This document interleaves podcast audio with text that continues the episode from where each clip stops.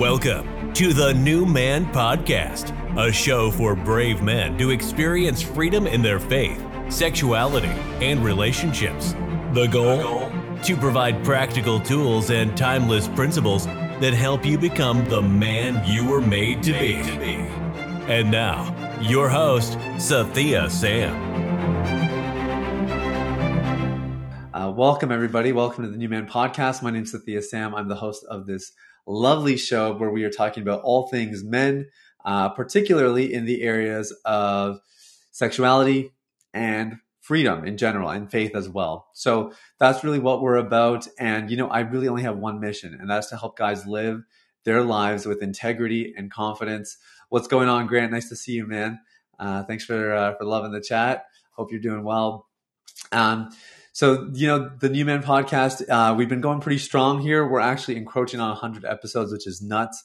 Uh, we didn't start too long ago here, but uh, but here we are, and you know, um, this is the only weekday show in the recovery, the porn addiction recovery space.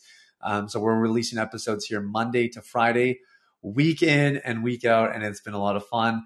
And we've had some stellar interviews lately. I'm really excited about that part and i'm just i'm getting to connect with other ministries out there and other organizations that are doing unbelievable work. It's been a lot of fun. So um, this is fun. This is really really cool. Uh, so look today uh, the, for the live we're to go right into it. And um, i'm really excited to do more of these lives because i really believe that with time as uh, as more people start to attend these um, it, it'll just be fun to hear some of your questions and interact with you guys. You know that's probably the one fallback of the podcast experience is that you hit record in your studio, you're alone, and then you release the episode, and then you know you'll get some comments. You can watch the listener statistics, and those are all great. I'm not against any of those things, but it's different when you can actually just interact with people live and really get to know them and put names to faces and all that kind of stuff. And so I'm I'm looking forward to that, and I want to encourage you guys if you're listening to the replay of this come to the lives. We're going live on Clubhouse and we're going live on TikTok. Uh, sorry, not on TikTok, on Instagram. Maybe TikTok someday, um, but Instagram, and uh, it'd be lots of fun. So thanks, Whitney, for the comment. Really appreciate it, and um, nice to see you guys. So for today's episode, we're talking about the five love languages. And if you haven't heard of these uh, five love languages, your mind is about to be blown. I can pretty much guarantee it.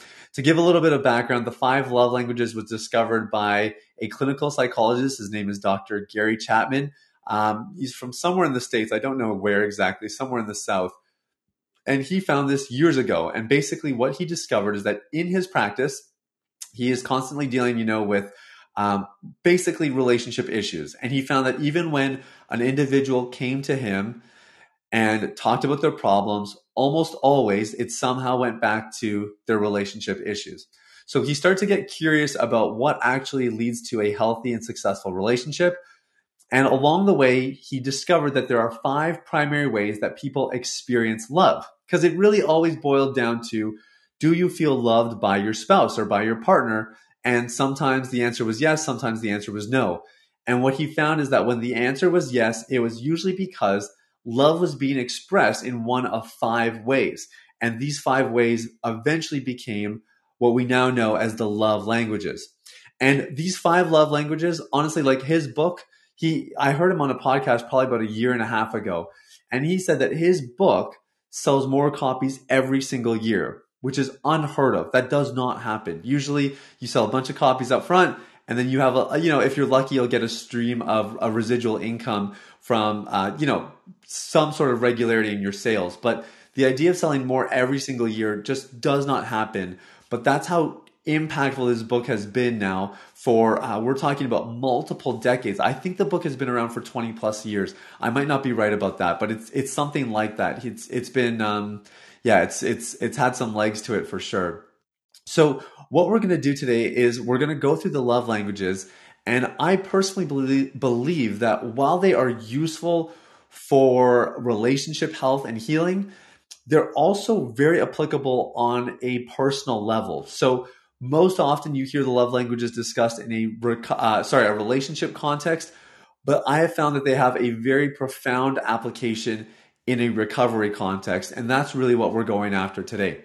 Now, it goes without saying that if you can apply the five love languages only in your relationships, it is going to affect your journey to freedom because healthier relationships will always strengthen you along the way to recovery. So, one way or another, it's a win. Uh, but today, what we're going to kind of look at and explore is more what it looks like in a recovery context. So, for starters, the five love languages are words of affirmation, quality time, physical touch, acts of service, and gifts. Those are the five love languages that Gary Chapman has identified that basically you and I communicate uh, communicate love in these five ways. And when I say communicate, I mean that we both give love and receive love through one of those five methods. Now, it should be very clear up front that how you give love might not necessarily be the same as how you receive love. So it's not necessarily one and the same if you love getting gifts. It doesn't mean that you love giving gifts as well. Um, they, they are different, and our profiles have two sides of the coin. Where we always start, though, is how do you receive love? That is always the question because in some ways you can't actually fully control how people express their love to you, but you can always control how you receive it. And if you better understand the ways that you receive love, then you can actually communicate those needs and those desires in your relationships and increase your chances of those needs getting met. And that is always going to be a win. Remember, in the recovery journey, in the recovery conversation, the question is always can you get your needs met in a healthy way? And what we're doing here at Deep Clean is we teach guys to identify their needs because sometimes we don't even know what it is that we need. And then we teach them to find healthy ways to meet them. And that's where the five love languages comes in really handy. So, like I mentioned, if you can take care of the relational distress through the love languages, that's going to be a huge win because it means that you're going to get your needs met in a healthy way, and it's going to give you a really good chance for you to um, to then just be more content and ultimately engage in healthier behaviors. Uh, but on a second level, there are ways where you can apply the love languages on a very personal level. So you can kind of apply them in your day to day life, your day to day routines and rhythms. And it's to give you a chance to actually get your needs met, even without other people. Because, like we said, um, how you how you go about this really comes down to control. What are the things you can and cannot control? That's kind of what we're interested in first and foremost. So here's what I mean by this. Okay, I'll, I'll use myself as an example. My top two love languages are quality time and words of affirmation. I think words of affirmation actually has an edge, but it honestly just depends on the day. Uh, sometimes it's one over the other. They're very close. Now, here's what this means. Sometimes it's actually helpful to look at what aren't my love languages. So, physical touch and gifts are very, very low. So, we didn't receive a lot of gifts growing up. Uh, so, that's probably partially why. And to be honest, we didn't receive a lot of physical touch growing up either. So maybe that has something to do with it. I, I don't know exactly why, but those things are both uh, at the bottom of the list for me. So somewhere in the middle is acts of service. Um, I do generally feel loved when people do things for me, but it's not really the way I feel the most loved. The way I feel the most loved is when people speak words of encouragement, positive words over me, and when people spend their undivided attention on me. So that's just in conversation time together around a dinner table, whatever it is, I love undivided attention. It just means the world to me or quality time. Now, the, the other thing you want to, we want to note here is that your love languages, everybody receives love all five ways. But what the profile does is it allows you to identify which ones help you receive love the best. Danny Silk, who's kind of a relationship expert, guru, counselor guy, he talks about how we all have a love tank and our job is to keep our love tank full.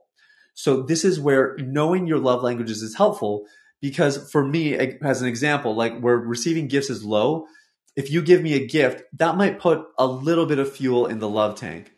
But if you write me a letter with some encouraging words, that is going to fill it right up, or it's going to make a much more bigger impact than my lower life language, uh, love language profile. So that's kind of the the idea there. And this is where knowing your top two love languages is really really helpful, and it's helpful to communicate this in the relationship. So you know if you can you can just imagine being with somebody whose top love languages are physical touch and gifts, and yours are quality time and words of affirmation. That's not the case in my own marriage. Um, I'm actually very fortunate to have the same profile as my wife. That's very rare. But um, generally speaking, usually it's opposites. And so understanding that, oh, okay, my spouse needs this to feel loved can go a long way. It can go a long way to just, again, keeping the relationship healthy, you getting your needs met, and you being much less likely to engage in porn and other things like that as a result. So that is really the value of uh, knowing your love language profile. Now, on a personal level, uh, what we always encourage our guys is to is to do is to try to create avenues and opportunities where you are not dependent on somebody else to get your needs met. We want guys to take full responsibility at all times as much as possible. So, in a love language context, what that may look like is for somebody like me who loves words of affirmation, it might mean revisiting other times where people spoke encouraging words. So it's not like this thing of, oh, I'm, um, I'm in a state of distress. I'm not feeling great about myself. I'm going to reach out and say, hey, can you just give me some encouragement? I mean, there might be relationships where you can do that, but it doesn't have to be that way. What we encourage people to do instead is find ways that you can actually meet those love languages, satisfy those love languages on your own. So I actually have a document. It's about 280 pages long. The table of contents alone is probably about 20 pages. It's very long. And anytime people have spoken words of encouragement, words about my destiny, words about my future, I've written them down. So when I have been really distressed, when I've been struggling uh, with my worth or my, my self confidence, when I'm not feeling loved, I revisit that document. It's there for me and it's it's filling my love tank in a really efficient kind of manner. I only have to read a couple words and I feel like king of the world again. You know, I feel like I can just take the world and do whatever it is I need to do. And that is that is the beauty of again knowing your love languages, knowing your needs, your needs rather, and then finding healthy ways that you can get them met. It's really really powerful. So another example is quality time. Now, quality time generally involves another person, but all of us have at least a tiny bit of an introvert within us. It might be really small for some of you extreme extroverts, uh, somewhere in the middle if you're kind of uh, an ambivert like I am, or maybe you're very introverted and you really value your alone time. So if that's the case, then what I really encourage people to do, uh, so in, in my case, I'm a quality time guy. I'm not super introverted, a, a little bit. You know, my introvert's there, but it's not predominant. But I schedule a little bit of time every week for me to just be alone, to just get some quality time with myself where I am left alone in my thoughts. I can process. I go for walks. Um, we live by the beach, so I'm by the water pretty regularly. I'll walk through a park. Uh, sometimes I go for a drive. But again, it is just it is one of the most effective and efficient ways that I know to fill up my love tank. And I've made it a regular part of my life so that even if I don't get quality interactions with people around me, I'm still guaranteed to get something on my own. So that is what I mean when I say getting your needs met on your own using the love languages. It can be really powerful and really effective and what I like about this approach is it gives guys the empowerment to actually take the situation into their own hands. So in a relationship context, you know, you are looking for people to give you those words. You're looking for people to spend that time with you. But in a recovery context, it's not necessarily doing that with others, although you should as well. But it's finding ways to experience these love languages with yourself. Highly recommended, and I find it supremely valuable. Now, let me give you another example of one of my clients, and he's probably um, he's had one of the best breakthroughs in this program, and his recovery journey was simply um, learning to get his needs met in healthy ways, like we talked about, and specifically um, through these love languages. Now, his primary love language was not quality time or words of affirmation. I've kind of given you some examples for that out of my own life. His qual- uh, his top love language was physical touch. Now, if you think about that, like in a porn recovery context, it's a little bit awkward to talk about getting your needs met when physical touch is your love language. That's just kind of bizarre. But what he found is that uh, for him, there was just one simple thing that he did that really helped him get his love tank filled in a healthy way and in a way that actually really meant a lot to him. And it was going for massages. So he's a physical touch guy. And for him, when he is getting massaged, he uh, feels the release in his body. And it's a way that he feels looked after and taken care of. And he doesn't have a, a specific masseuse he goes to. So it's not like building this relationship.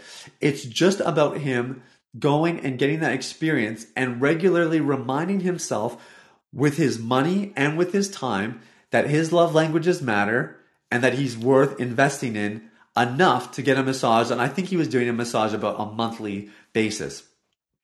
So this is what I mean when I say you can use your love languages to really get your needs met, to look after yourself and to regularly remind yourself that you are worth taking care of, that you actually deserve that kind of treatment. And that is really what we that's what we do here at Deep Clean and it's something I wanted wanted to encourage you with today. Now, there are two more love languages we haven't talked about, acts of service and gifts. And yes, there are ways to love yourself using these love languages as well. So for gifts, I think that's pretty self-explanatory, but if you want to do it regularly, I encourage guys to just set aside whatever amount you can afford. It could be as little as $10 and it could be as much as $100 or 1000 like it depends on your budget but on a regular basis set aside some money to spend on yourself where you're going to get yourself a gift something that you like. And you know there's some great companies out there that have like um, uh, men's grooming services or they'll send you like a kit every month with different like creams and oils and you know lotions for your beard. And you know there's different things you can do. You can do it however you want. But if gifts is the primary way that you receive love you would be crazy not to do this and do it on a regular basis. And it, it could be it could be honestly anything but i i just let me give you permission to do that to get your love languages uh, your love met in that way to fill up your love tank that way that's what i'm trying to say um, and the other way, acts of service. So if you're an acts of service guy, you will have to do a little bit of kind of uh, guessing and checking, figuring out um, what is it that actually helps me feel loved? Which acts of service is it? Is it doing something like, um, for, an ex- for an example, like a massage could actually double up as an act of service. It's somebody doing a service for you that benefits you. Um, if it's not something like that, uh, then I don't know, maybe it's having a project around the house, a project that's going to add some color or some value to the home, something that's going to, I don't know, com- improve it cosmetically. It really just depends on on what it what it is for you that makes you feel loved. Um, you know, people who receive uh, love through acts of service in a relationship context, it's usually like cleaning around the house, doing chores, um, you know, uh, sometimes it's cooking for the other person. It really just depends on what it is. But once you discover what those things are, find ways to do them regularly. And this is where I wanted to land is it is one thing to know your love language profile. It's one thing to say, yeah, this is how I feel loved. And this is what's going to help me, uh, you know, keep my love tank full. But it's another thing to actually set up your life so that your love tank is being filled on a regular basis. A lot of people approach love languages with a survival mentality. It's like, okay, well, when I'm not doing so well, then I'll figure out a way to kind of get my needs met and, you know, act on the love languages. That is not healthy living. Healthy living is proactively engaging in your love languages as a regular part of your life. So for me, I mentioned that I have this document. The document is kind of my lifeline. I refer to that document, which is chock full of words of affirmations that people have spoken over me over the years. I refer to this as I need it. And I do kind of have a, a routine, probably once or twice a week. I'm in that document, I'm reading it through, and I'm encouraging myself and filling my love tank that way. Quality time is something that I just schedule every single week. So every Saturday, I have a few hours in the afternoon and I either go for a walk go for a drive. I do something alone, something where I'm just able to kind of rejuvenate and recuperate on my own. And it's really, really good for my love tank. Now, I have other things that I do as well that involve other people. You know, I have one friend that I talk with him on the phone for at least 20 minutes every single week. We've done it for eight years. I have other friends that I see pretty regularly every week or every other week. I'm usually going out for a drink with them or we're over at their place, they're over at ours. So these are the kinds of things that, that we do on a regular basis that involve other people. But for the scope of today's podcast, I wanted to talk about how it involves, um, you know, a personal, just I guess on a more personal level in the recovery context. Because I know that some of you may not have other people you can engage with to satisfy your love languages.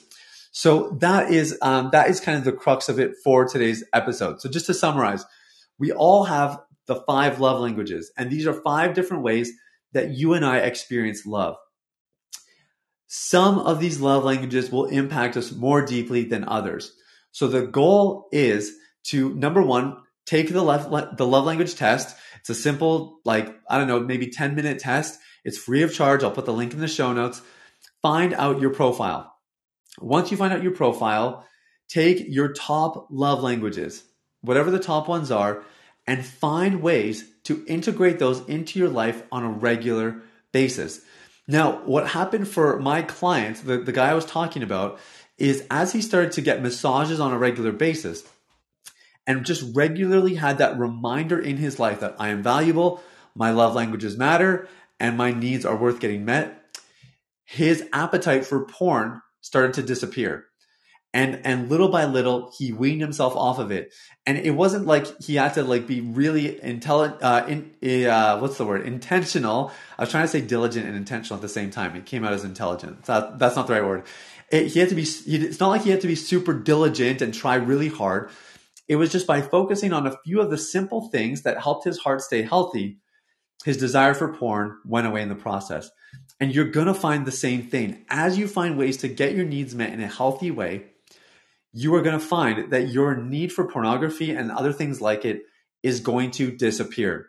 And that is my biggest encouragement to you today is as you are pursuing freedom, take the love language profile test and then find ways to integrate this into your life. Start with your top love language and just try something this week. Try something that is going to satisfy it and notice the difference. Notice how your heart feels and watch how it compares to your appetite for porn or other sexual misbehavior, you are going to notice a huge difference as you engage with it.